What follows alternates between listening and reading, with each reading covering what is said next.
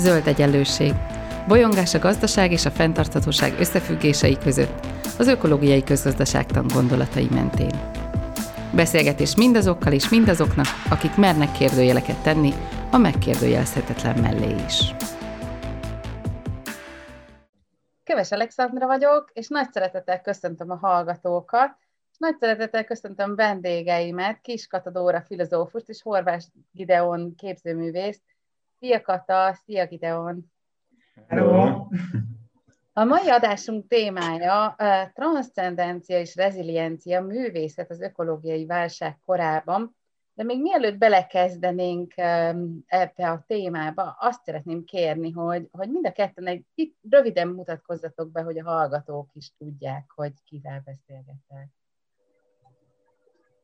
Szerintem kezdtem, mint képzőművész. Jó, oké. Okay. Én Horváth Gideon vagyok, képzőművész, már pár éve képzőművészként működök, illetve az Extrorem művész csoporton belül kurátorként is, Zila Annával és Süleges Ritával, és főként ökológiai kérdésekkel foglalkozunk, és én is azzal foglalkozom az egyéni munkáimban, illetve mostanában sokszor queer ökológiával, vagy queer elméletekkel is, és a, mostanában leggyakrabban médias anyagával dolgozom, de erről talán majd még lesz szó később. Én pedig Kiskatadóra vagyok, és nekem nem olyan nagyon egyszerűen egy év beleírható, de ugye tanultam esztétikát, filozófiát, gendert, és jelenleg az elméleti pszichoanalízis doktori program harmadéves hallgatója vagyok, és ehhez mérten nagyjából két szálon fut jelenleg az érdeklődési köröm. Az egyik ez a doktori kutatásomhoz kapcsolódóan inkább egy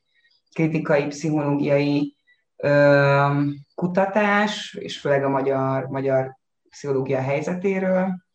A másik pedig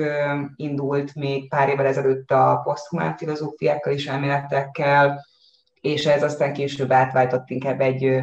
egy új materialista, öko, feminista hozzáállásba, és tulajdonképpen ezen keresztül kezdtük el az együttműködést is a Gidával, még az előző kiállítása kapcsán annyi minden jelentettetek fel a, a bemutatkozásatokba, hogy, hogy rájöttem, hogy körülbelül három különböző podcast témát tudnánk behozni. De ebben a hónapban azon gondolkodtunk, hogy hát mindenki szabadságon van, elengedi magát, és szeretnénk egy kicsit könnyedebb témákat behozni, és arra gondoltunk, hogy milyen jó lenne így a, a, a művészet eszköztárán keresztül megközelíteni a környezeti témákat. Aztán, amikor elkezdtem készülni erre a beszélgetésre, akkor arra jöttem rá, hogy egyáltalán nem biztos, hogy, hogy ez a könnyedebb megközelítés. Pont, hogy, pont, hogy néha a művészek tudnak nagyon mélyre menni, és, és lehet, hogy a strandon nehéz lesz végighallgatni, de hát azért próbálkozzunk meg vele, és remélem azért a, a hallgatók is fogják szeretni. A munkátokkal én a, az Aklim klímaképzeleti ügynökség kiállításán találkoztam, és, és engem nagyon megfogott, mert hogy Gideon installációja mellett meg lehetett találni Kata írását is, és ebből az írásból szeretnék, szeretném a néhány első sort idézni is. A közösség táltost hív, ha valaki megbetegszik, megfogyatkozik a vad, ínség vagy valamilyen természeti csapás köszönt be, azaz válsághelyzetben.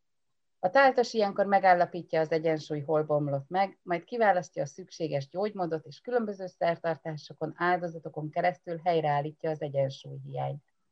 Ilyenkor a táltos szájával szólnak a szellemek. No, hát próbáljuk meg ezt egy kicsit kivesézni, mert, mert szerintem nagyon sok izgalmas részmegállapítás van benne, hiszen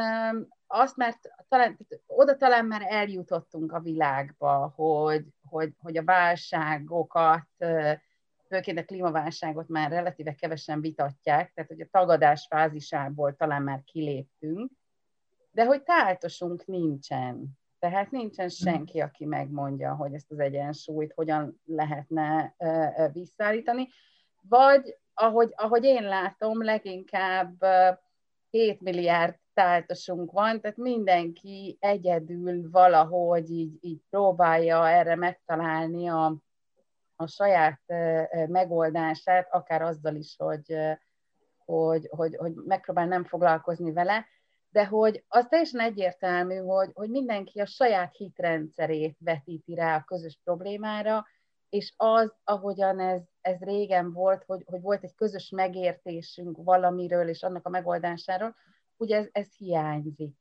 Szerintetek ez a, a táltos metafora, amit használtok, ez, ez hogyan hozhatja vissza a gondolkodásunkba azt, ami a, a, amit a transzcendencia jelent, vagy jelentett egy, egy megbomlott rendszer esetében? Hát az fontos a táltossal kapcsolatban, illetve az ökológiai vonatkozásával kapcsolatban, hogy ez a kiállítás, amiről te is beszéltél, ami az Off Biennale harmadik kiadása során valósult meg, az Aklim klímaképzeleti ügynökség hét kutatás alapú projektet mutatott be, amik mind az ökológiai válság egy-egy lokális olvasatával vagy vonzatával foglalkoztak. És a katával valahogy azon indultunk el, hogy milyen őshonos ökológiai tudásunk van Magyarországon, és így lyukadtunk ki a táltosoknál, akikről valójában semmilyen írásos emlékünk nincsen, tehát az egész tudásunk spekulatív szorványemlékekből maradtak meg bizonyos dolgok, és minket ez nagyon elkezdett izgatni, mert ugye egy táltos, ahogy a legtöbb sámán azon dolgozik, hogy egyensúlyt teremtsen az emberi és nem emberi világok között. És, és azt döntöttük el, hogy úgy fogjuk ezt aktualizálni, és pontosan előidézni a tátos alakját a saját életünkben, hogy megkeressük a, a mi életünkben azokat a helyzeteket, ahol megbomlott az egyensúly, és hogy milyen inspiratív hatással, vagy akár gyakorlatias válaszokkal tud lenni ezekre a helyzetekre egy tátosi hitvilág.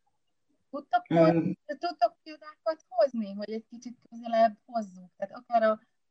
a személyes életetekből, hogyha ezekből lehet meg, megosztani bármi?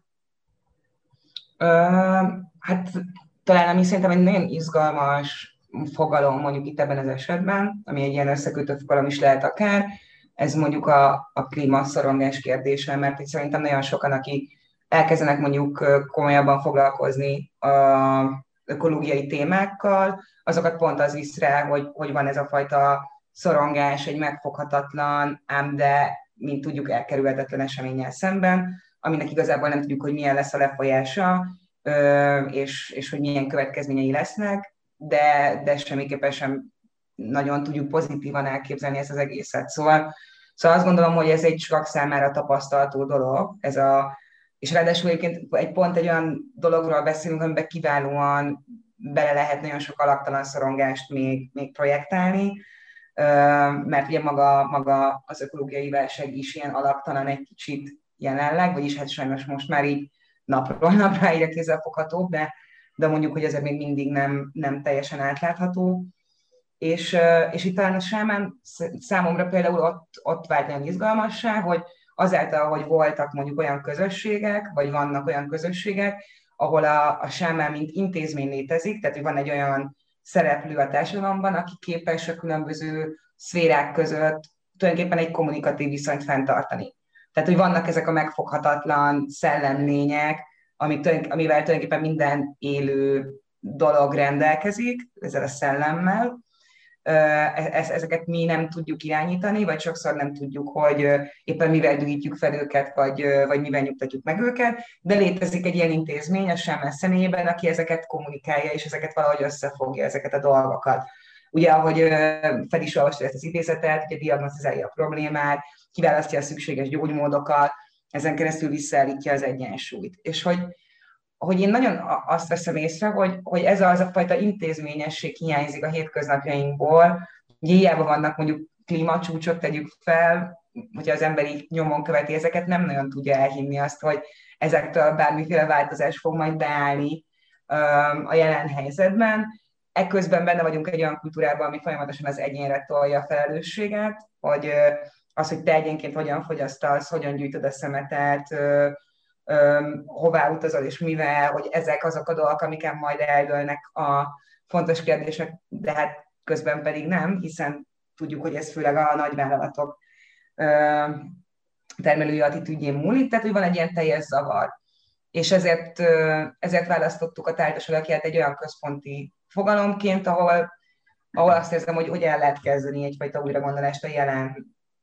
élethelyzeteinkre, például a jelenlegi szorongásainknak a, a leküzdésére akár. Két kérdés is megfogalmazódott bennem, amikor, amikor hallgattalak. Az, az egyik az az, hogy, hogy, hogy amikor itt táltosról beszélünk, akkor, akkor ez, egy, ez egy kicsit olyan, mint, mintha ha valamilyen felsőbb hatalmat szeretnénk, aki megmondja nekünk, hogy, hogy mit kellene itt tenni, és, és, és mi lenne a megoldás. És még tökéletesen egyetértek azzal, hogy, hogy nagyon szomorú, ahogy, ahogy ezt az alapvetően kollektív döntést egyéni szintre próbáljuk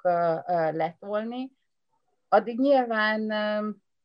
sokakban egy ilyen beszélgetésnél felmerülhet az, hogy, hogy jó, de most tényleg egy, egy, egy központi ideológiára, vezetőre várunk abban, hogy, hogy megmondja nekünk, hogy, hogy mi legyen. És majd a következő kérdésre visszatérek később. Hát azért szerintem mondjuk a, a, a tájtos vagy a shaman egyrészt azért egy nagyon jó metafora, mert a, ha már a metaforák szintjén maradunk,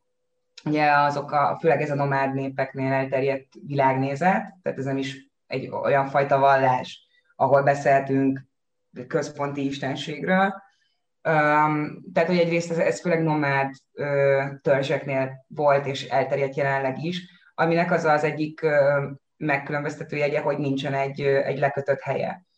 És ugye az számomra egyik kedvenc filozófusom, a, a Gilles Deleuze, ő, ő nagyon sokat uh, gondolkodik és szórakozik ezen, hogy, hogy nomádá kell válnunk, szemben mondjuk a, a, a városokkal és a nagyobb civilizációkkal, persze képes beszédként fogalmazva, ahol ugye mindig vannak városfalak, amik elválasztanak minket más városoktól, más tájaktól, más népektől, ahol a hatalom központosítva van, tehát hogy, hogy, hogy van abban tudatosság, hogy pont mondjuk ö, transzcendencia alatt, és azt majd később kifejtjük szerintem még jobban, hogy mi ez a transzcendencia ebben az értelemben, de hogy itt, itt direkten nem egyfajta ilyen klasszikusan vallásos, lekötött és központosított alakot választottuk, hanem, hanem a tájtost, aki tulajdonképpen nem, nem istenekkel kommunikál, hanem azokkal a szellemekkel, akik köztünk élnek. Tehát, hogy, hogy ez is egy nagyon fontos motivum, hogy igazából itt nem kilép valami nagyon-nagyon másba, hanem a már meglévő világnak egy olyan dimenzióját tárja fel, ami nem mindenki számára nyilvánvaló vagy látható és, és ezek azt hiszem mind-mind olyan finom nüanszok, amik, amik afelé próbálnak mutatni, hogy az a fajta transzcendencia, amiről mi szeretnénk beszélni, az nem egy világon túli transzcendencia, nem? Kicsit átadom ki. Igen, és az, nekem az jutott eszembe a kérdésedről, hogy a tájtos alakja az valami fe, fenti, vagy valami hatalommal rendelkező, magasabb személy, hogy igazából ez a kép kicsit azért éget belénk, mert a ős magyar világot és a tártosok világát nagyon erősen kisajátította egy nacionalista, konzervatív narratíva, és, és azonnal egy lemenő napfényében látjuk magunk előtt ezt a tátos alakot, aki egy domb tetején áll a paripája mellett, és, és mint egy félisten rendelkezik, és valójában a megmaradt emlékekből, illetve a mostani mondjuk ázsiai, Ázsiában még praktizáló sámánok kutatásából az derül ki, hogy a sámánok nem ilyen alakok, ők a közösség szerves részei, nagyon sokszor esetek túlnyomó többségében periférikus alakok, akiknek viszonylag nehéz életük van. Tehát a brutalitás és a megpróbáltatásokkal életük része, és akkor vannak behívva a közösségbe, amikor szükség van az ő képességükre, segítségükre, de alapvetően nem a falu, vagy a tanya, vagy a bármi közepén laknak egy díszes sátorban, ez, ez egy olyan kép, amit, amit valamilyen politikai agenda szeretett volna felépíteni, teljesen fals. Hát vagy csak egyszerűen ez egy ilyen romantikus kép, hogyha Tehát, hogy ez, ez, ez korán sem az a romantikus sámán kép, tényleg, aki mond a fesztikörképpen vezeti a bevonuló magyarokat, hanem tényleg periférián élő, sokszor lecsúszott és, és rossz élethelyzetekben lévő emberek voltak a sámánok. De hogy pont ez az izgalmas is benne, hiszen ugye azáltal tud mondjuk képviselni több különböző világot, hogy egyiknek sem a része se teljesen. És itt most, most akár társadalmi értelemben érthetjük, hogy, hogy, hogy nem fogadja be teljesen a társadalom, de pont ezért van egy olyan külső nézőpontja, amivel hozzá tud adni a krízis helyzetekben a közösség működéséhez. Tehát, hogy a, a másságából adódóan értékes a közösség számára, ami nekem különösen izgalmas aspektus így a queer elméletek szempontjából nézve. Úgy még izgalmas, és most egy kicsit túllépem magán a, a, a metaforán, hogy hogy hát igazából ugye amikor, amikor ökológiai rendszerekről beszélünk, akkor, akkor általában az anyag szintjén fogjuk meg a dolgot. Tehát, hogy, hogy ez, ez valami nagyon földi um, történés. És amikor, amikor ti behozzátok a, a transzcendenciát, akkor azt mondjátok, hogy van valamiféle párhuzamosság a szellem és a, a földi anyagi világ között és, és én igazából azt szeretném látni, nyilván ugye ez egy tudományos podcast, um, és, uh, és én azt szeretném látni, hogy hogyan, hogyan élitek ti azt meg, hogy, hogy, hogy, hogy mi ez a párhuzamosság, vagy mi ez a kötelék az anyagi és a szellemi világok között. Mm, mondjam? Mond. Jó, hát akkor kezdem a, a sámánnal, és aztán, vagy a tájtossal, és aztán akkor elkezdem visszahozni a, akár a jelenünkbe, hogy tehát ugye arról már beszéltünk, hogy, hogy nagyjából mondjuk egy ilyen sámanisztikus hitrendszerben a legtöbb dolognak van valamilyen szellemi létezése, amivel a sámán kommunikálni képes, és emiatt ugye bizonyos dolgokhoz tabuk kötődnek, tehát például nem lehet több vadászsákmányt szerezni, mondjuk egy törzsnek, mint amennyi el, előirányzott az adott közösségen belül, hiszen azzal megsértik valamely szellemnek a tabuját, és ez ugye visszajut a közösségen. Vagy nem lehet ö, nem kijelölt időben, nem kijelölt helyről gyümölcsöt, zöldséget szedni, mert az megsérti a hely szellemét, áthágnak vele egy tabut, és visszacsap a közösségre ismételten. És ugye itt, itt érezhető ez a fajta transzcendencia így nagyon egyértelműen, hogy, hogy igen, itt létezik egy transzcendens sík, amit, aminek a határait tisztelni kell, vagy a működésmódját tisztelni kell. És nekem kifejezetten az tetszett, és azért kezdtem el játszani a transzcendencia fogalmával, mert ugye azt látom, hogy a jelenlegi probléma az, hogy, hogy hiányoznak ezek a fajta tabuk, vagy hiányzik az a gondolkodásunkból, hogy attól még, hogy egy rendszer a környezetünkben más logikával, akár általunk fel nem fogható logikával működik, az anyag szintjén akár, attól még annak van létjogosultsága, vagy ez nem egy puszta anyag, ami kizsákmányolható, nagyon konkrétan beszéltünk arról a szféráról, amit természetként jelenünk meg manapság, de, de akár hogyha különböző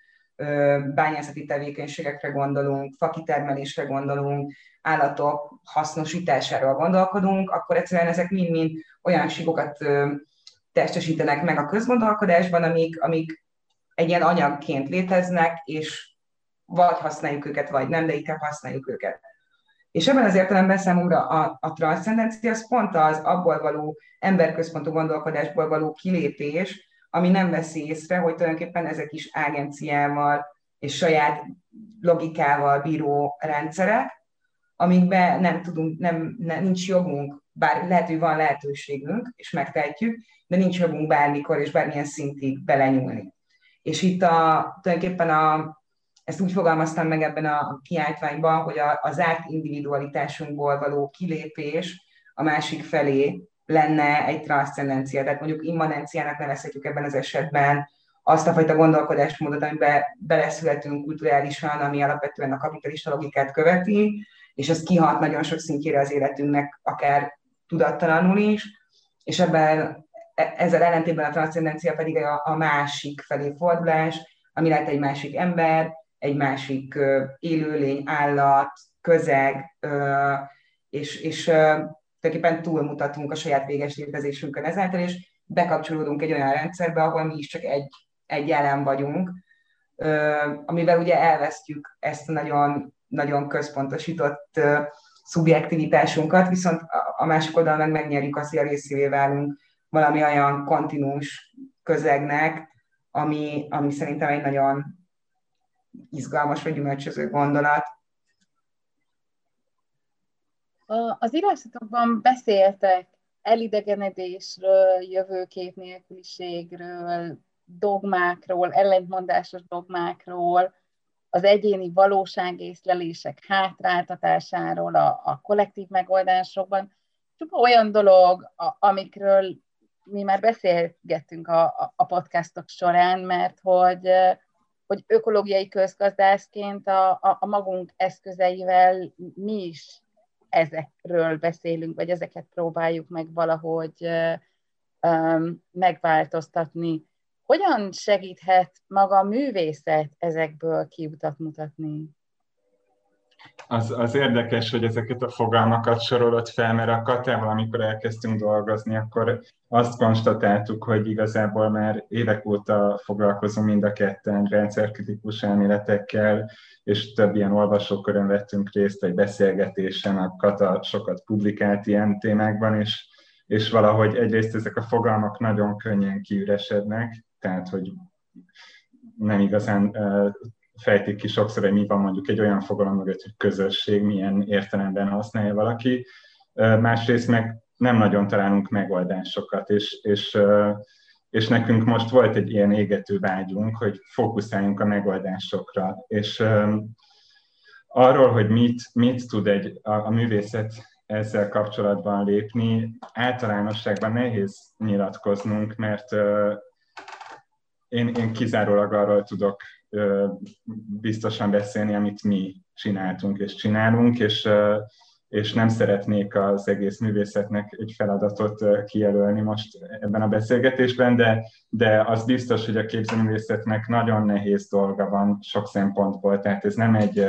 feltétlenül performatív művészeti forma, sokkal könnyebb feloldódni egy, egy koncerten, vagy belemerülni egy színdarabba, vagy egy táncelőadásba, vagy egy filmbe, amikor besétál valaki egy galériába, akkor szembesül egy alkotással, azt gondolja, hogy jó, itt van előttem, vizuálisan befogadtam, esetleg elolvasom a fali szöveget, és tovább megyek a következőhöz. Mi ezzel ellentétben ebben a kiállításban, mint mindegyik másik kiállító művész, arra törekedtünk, hogy a kutatási folyamatot is megmutassuk az elkészült műtárgyak mellett, és, és hát kaptunk kritikát is arra, hogy mennyire befogadhatatlan mennyiségű információ van a térben, amivel teljesen tisztában voltunk, itt nagy szerepe volt a, a befogadónak olyan tekintetben, hogy, hogy hajlandó-e elgondolkozni és belemerülni egy-egy elméletbe vagy fogalmi rendszerbe. Mindent megtettünk annak érdekében, hogy minél több kapcsolódási pont legyen, és, és mondjuk pont a mi projektünknél a tárlatvezetések alkalmával azt vettem észre, hogy, hogy nem ez a, tehát korábban tapasztaltam más kiállításaimnál azt, hogy, hogy valahogy az érzéki benyomások valahogy tudnak letagózóak lenni egy-egy kiállítás látogatóra, és valahogy úgy indul meg valami érzelmi válasz bennük, amit jó esetben magukkal visznek,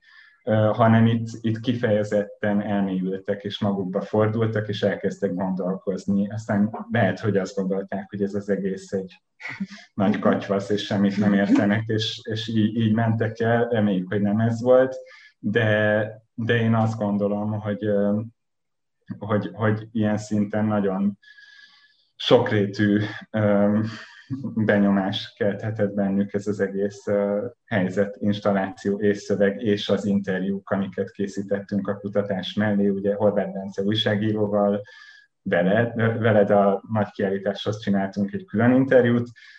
Birtal Mágnes orientalistával és Csizmadia Máté pszichológussal, aki főleg zöld pszichológiával foglalkozik, és, és azt hiszem, hogy így egy kicsit kiléptünk abból az alapelképzelésből, hogy hogy néz ki egy kiállított műtárgy egy galéria térben, mert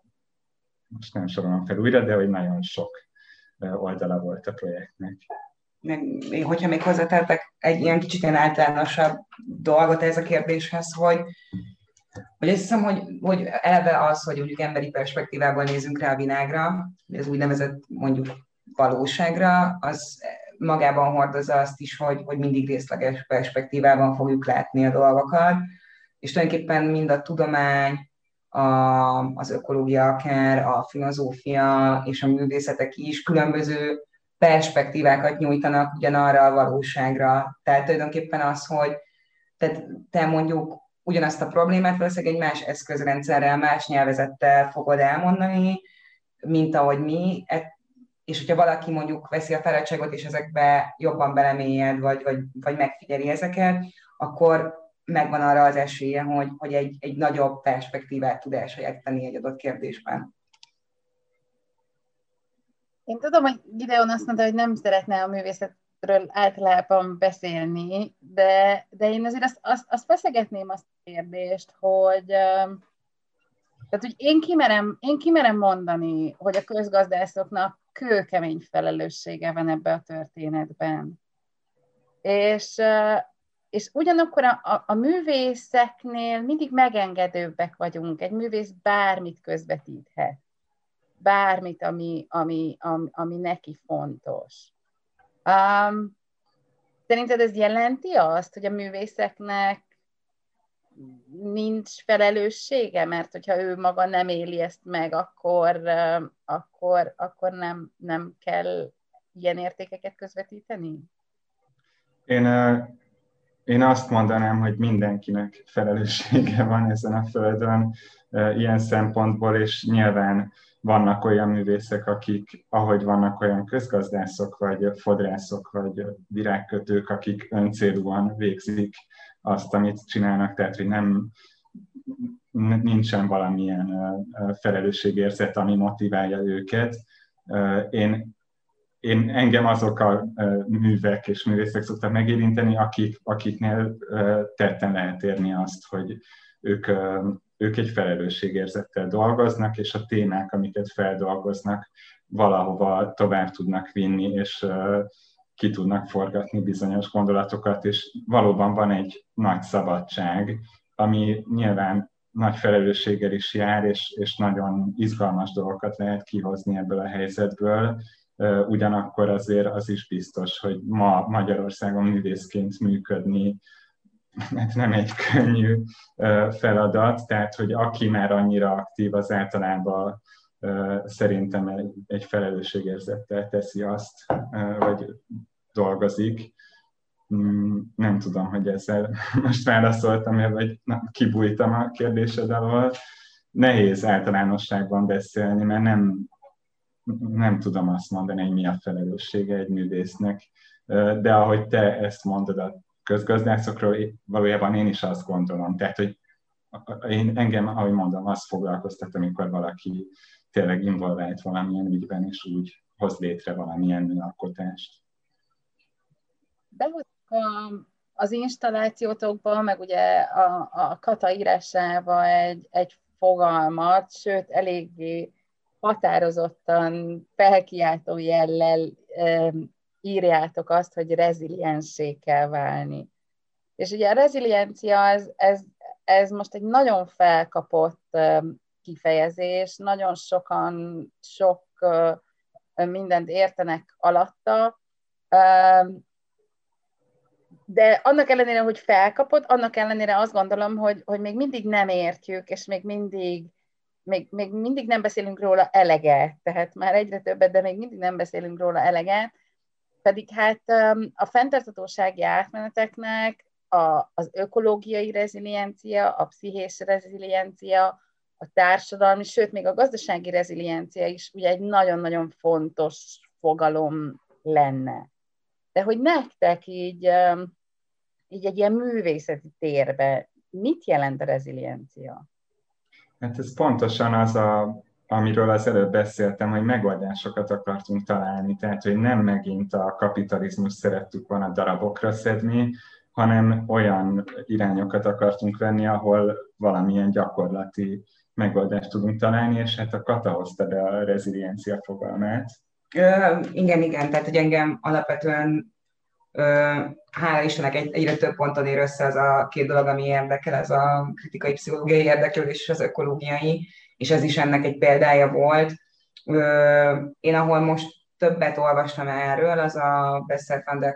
a Test mindent számon című könyv, ami ugyancsak nagyon felkapott, és egyébként nagyon tudom ajánlani, és ott az író, ő, ő arra élezi ki a reziliencia fogalmát, és tulajdonképpen egy olyan képessége a pszichének, és ezzel mindannyian rendelkezünk valamilyen fokon, hogyha valamilyen krízis helyzetbe kerülünk, akkor, akkor ugye megbomlik a pszichés egyensúlyi rendszer, de képesek vagyunk kreatív választ adni az adott problémára, és valamilyen módon ezt a blokkot, erőforrás, amit a negatív helyzet képes helyreállítani ezt az egyensúlyt, a, a normál esetben. A probléma akkor van, hogyha nem normál esetről beszélünk, hanem mondjuk valami eleve van valamilyen sérülés, mondjuk egy emberi pszichében akár, és, és azért is tettük központi fogalommá rezilienciát, mert hogy hogy valahol, a, ahogyan magunkra akartuk alkalmazni ezt az egész problémakört, az a fiatal felnőttek kiégésének a fogalma volt, és itt a, a Horváth Bencének van egy, egy tök jó fogalma, ami szerint ez a kiégés, és tulajdonképpen az utópikus képzelet kiapadása. Tehát amikor már annyira, annyira kiég az ember, és elfárad, és, és szorong, és tele van a feje mindennel, a hétköznapi problémáitól kezdve a világ globális problémáiig, hogy, hogy, hogy egyszerűen kiapad az a fajta kreatív képzelőerő, ami cselekvésbe tudná átfordítani ezt a negatívumot, ami, ami arra ösztönözne minket, hogy, hogy tovább menjünk, hogy helyreálljon ez az egyensúly. Um, és ez, ezért van ez a felkiáltójeles mondat, hogy reziliensé kell válni, és hogy reziliens gyakorlatokat kell vezetni az életünkbe, hogy, hogy ismét aktivizálni tudjuk magunkat különböző szinteken. Igen, és, és szerintem fontos ezzel a rezilienciával azt is megemlíteni, hogy ez nem egy olyan állapot, mint akár a transzcendenciával kapcsolatban, mint a megvilágosulás. Tehát, hogy ezt nem írja el az ember egyszer életében, és utána ebben valami ember fölötti síkon lebeg, hanem, hanem ezt állandóan gyakorolni kell, és elveszítheti, visszatérhet hozzá, jobban műveli, kevésbé jól, de hát hogyha már, ha már arra beszéltünk, hogy a művészeknek nagyobb szabadsága van, akkor talán egy ilyen személyesebb szállat is bemerek hozni, hogy például nekem az elmúlt hónapokban nagyon, nagyon sok volt a munka, és, és hát elég erősen kiégve éreztem magam utána, tehát hogy ez a depresszióhoz közeli állapot merült fel, és pontosan az utopikus képzelet elvesztése, tehát hogy nem tudtam a lábamnál tovább látni, és, és tök érdekes volt az, hogy, hogy azt vettem észre, hogy már négy, vagy négy jártam terápiára, és hogy valahogy sikerült egy olyan eszköztárat felépíteni, amivel tudtam kezelni ezt a helyzetet. És ez nem azt jelentette, hogy nem voltam depressziós, vagy depresszív állapotban, hanem azt, hogy tudtam, hogy most abban vagyok, és tudtam, hogy miket tudok bevetni, és lehet, hogy nem működtek azonnal, de szépen lassan helyreállt, és ugyanígy tudnak helyreállni mondjuk egy tónak az ökoszisztémája, hogyha kipusztul belőle az összes szunyoglárva, vagy a nem tudom mi, megbomlik a rendszer, és, és aztán általában jön valami külső hatás, jó esetben, ami vissza tudja billenteni ezt az állapotot, és nyilván az a legnyomasztóbb most, hogy, hogy ha még pár fokot emelkedik az átlagkőmérséklet, akkor már nem lesz az a tó, ami helyre tudna állni, tehát hogy hogy van itt egy jelentős szorongató tényező, és ilyen szempontból ez a klímaszorongás is egy elég érdekes fogalom, hogy, hogy a szorongás általában valami nem teljesen racionális félelemről szól, és itt ebben az esetben pedig, pedig egy teljesen racionális lehetőségtől félünk tömegesen. És csak hogy még összekössem a, ezt a reziliencia fogalmat a, az általunk értelmezett transzcendencia fogalommal. Tehát, hogy a, amit, amit a Gideon is mond, ez szerintem ez nagyon izgalmas, és a, mind az egzisztencialista filozófiák, mind az egzisztencialista pszichológia vallja, hogy alapvetően nem, tehát ellentétben mondjuk egy pozitív pszichológiai felfogással, hogy nem arra kell törekednünk, hogy az életünkben elérjünk egyfajta teljesen boldog állapotot, amikor mindennek örülünk mindig, és mindig mosolyunk, és mindig nyitottak vagyunk mindenkire, mert ez lehetetlen, hanem pont az a lényeg, hogy, hogy az embernek szükségszerűen lesznek krízisek az életében, olyan fordulópontok, amiket valahogy meg kell ugrania. És ez pontosan ahhoz járul hozzá, hogy mindig egy kicsit másabb szinten, lehet, egy kicsit tágabb módokon tudom értelmezni azt, ami körülöttem van. Tehát, hogy ha képes vagyok egy, egy belső konfliktus megugrani jól, mondjuk a reziliens belső erőforrásaink segítségével, akkor legközelebb az a típusú probléma már nem lesz olyan nehézségű, ettől még jönni fog a többi probléma majd, de ezeket képesek lehetünk megoldani, sőt, ezáltal épülhetünk mint emberek, hogyha ilyen nagy szavakat használhatok,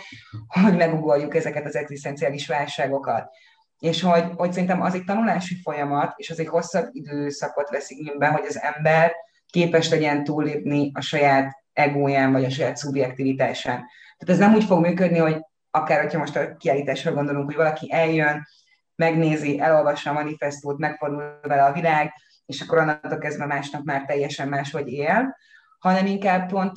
számomra az, volt, az lenne az izgalmas, hogyha magunkra ismernénk egy kicsit, hogy igen, mindannyiunknak vannak ezek a válságai, de hogy ez, ezen nem kell pánikba esni, ezeket át lehet fordítani pozitívba, ezek hozzásegíthetnek ahhoz, hogy nyitni tudjunk, és hogy úgy váljunk transzcendens, úgymond, hogy, hogy mások felé nyitott szubjektivitásunk legyen egy adott ponton majd, amikor már, már meghaladtuk az énnek a szintjét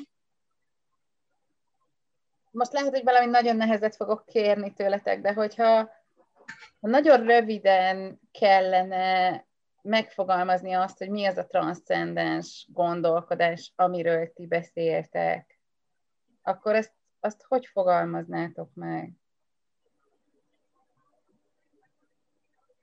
Tudom, hogy a tudomány az, amelyik mindig valamit definiálni szeretne, de hogy igen, én sem tudom feltétlenül levetni a kalapomat Uh-huh. Ugye az a probléma, hogy a, a transzcendenciának rengeteg meghatározása van, ez attól függ, hogy milyen területen nézi az ember. Tehát, és akkor most, de nekem nem azzal volt a problémám, hogy hogyan határozzam meg, hanem hogy röviden. Számomra itt, itt volt a probléma. Tehát, hogy, hogy nyilván ezeket, tehát ö, valahol pont azért volt egy nagyon-nagyon kellemes helyzetünk a Lidával, mert amikor definíciókat keresünk mondjuk arra, hogy mi transzcendencia, akkor mondjuk, hogyha én egy szakdolgozatot írok filozófiából, vagy vallástörténetből, akkor ott nagyon pontosan le kell hivatkoznom tíz szerzőre pontosan, hogy ez mit jelent. Viszont azzal, hogy, hogy ez, egy, ez egy alkotás formájában töltődik fel értelemmel a mi helyzetünkben, ezért számunkra ez lehet egy olyan fajta játék, hogy akkor nézzük meg, hogy mire asszociálnak általában az emberek, és ahhoz képest mit tudunk kezdeni a transzcendencia fogalommal. Na most, amit én írtam, ott a játéknak az volt a lényege, hogyha valaki ezt a szót hallja, hogy transzcendencia, akkor egyből arra gondol, hogy valami a, olyan dolog, ami kívül van a világon, és a feszültséget azzal próbáltam kelteni a szövegen belül, így elemezhetem saját magamat, hogy valójában a, az én konklúzióm az, hogy a transzcendencia az, az itt van mellettünk, a közvetlen környezetünkben, csak ki kell néznünk a saját kis perspektívánkból valahogy, mondom, ez nem egyik pillanatra a másikra, de hogy valójában a transzcendencia az itt van a Földön, itt van mellettünk, a, nagyon érzelmesen akarok fogalmazni, akkor a különböző haldokló létezőkben, a kihaló állatfajokban, a kizsákmányolt földben, a kizsákmányolt munkaerőben. Ezek mind olyan más világok, amiket nem, nem akarunk tudomást venni, meg tök nehéz tényleg, tehát hogy ezzel nem sémingelni akarok senkit. Ugyanakkor ezt a munkát, mint ahogy a sámán is diagnosztizál és megoldást keres, ezt mindannyiunknak meg kell tenni. És e, én, én ezt látom transzcendenciának, és ez nem volt rövid, sajnálom. De azért én még hozzám még rövidebb legyen a válasz. de hogy alapvetően azt gondolom, hogy ezek a fogalmak, amiket használunk így egymás mellett egy konstellációban állnak össze, és ha már reziliencia, akkor ugye rugalmas alkalmazkodási képesség, az alkalmazkodás egy másik nagyon trendi fogalom, a gender Deep Adaptation írással kapcsán merült fel pár éve, akkor nagyon sokat beszéltek róla, de hogy ezek mind arról szólnak, vagy arra vezetnek, hogy a jelennel próbáljunk meg együtt élni. Tehát, hogy tulajdonképpen átszellemüljünk, és hogyha már transzcendencia, valahogy, valahogy a jelenünkkel tudjunk szembenézni, ami, ami nem azt jelenti szerintem, hogy a különböző hírportálokon azt nézik, hogy Kaliforniában mekkora erdőtüzek vannak, vagy hogy a szegény jegesmedve hogy csúszik le a kicsike jéghegyről, ami alatta van, hanem, hanem a közvetlen környezetünkkel kezdünk el lokálisan tényleg a belátható területekkel foglalkozni, és ebben az átszellemült állapotban, ami nem azt jelenti, hogy nem tudom, révületi állapotban kell lennünk konstans módon, hanem, hanem hogy jelen kell lennünk, úgy tudunk igazán, úgy tudjuk kezelni azt, amiben vagyunk, és valahogy segíteni a saját helyzetünkön és mások helyzetén. Nagyon szépen köszönöm nektek ezt a beszélgetést. Uh, nagyon érdekes volt uh, így egy, egy kicsit más szemszögből uh, megközelíteni ezt. Um, remélem nem csak nekem, hanem a hallgatóknak is. Úgyhogy köszönöm neked, Kata és Ida, hogy itt voltál velünk. Mi is köszönjük Nagyon a lehetőséget. És a következő adásunkban a képzelet felszabadításának szükségességéről fogunk beszélgetni, és arról, hogy hogyan tud ebben bennünket segíteni a művészet. Hallgassatok bennünket legközelebb is. Ez volt az Új Egyenlőség zöld podcastjának mai adása. Hallgassátok az Új Egyenlőség piros podcastot is. Nézzétek a stúdióbeszélgetéseket a YouTube csatornákon, és olvassátok a www.újegyenlőség.hu-t. Vitatkozzatok velünk a Facebook oldalunkon. Jövő héten újra találkozunk.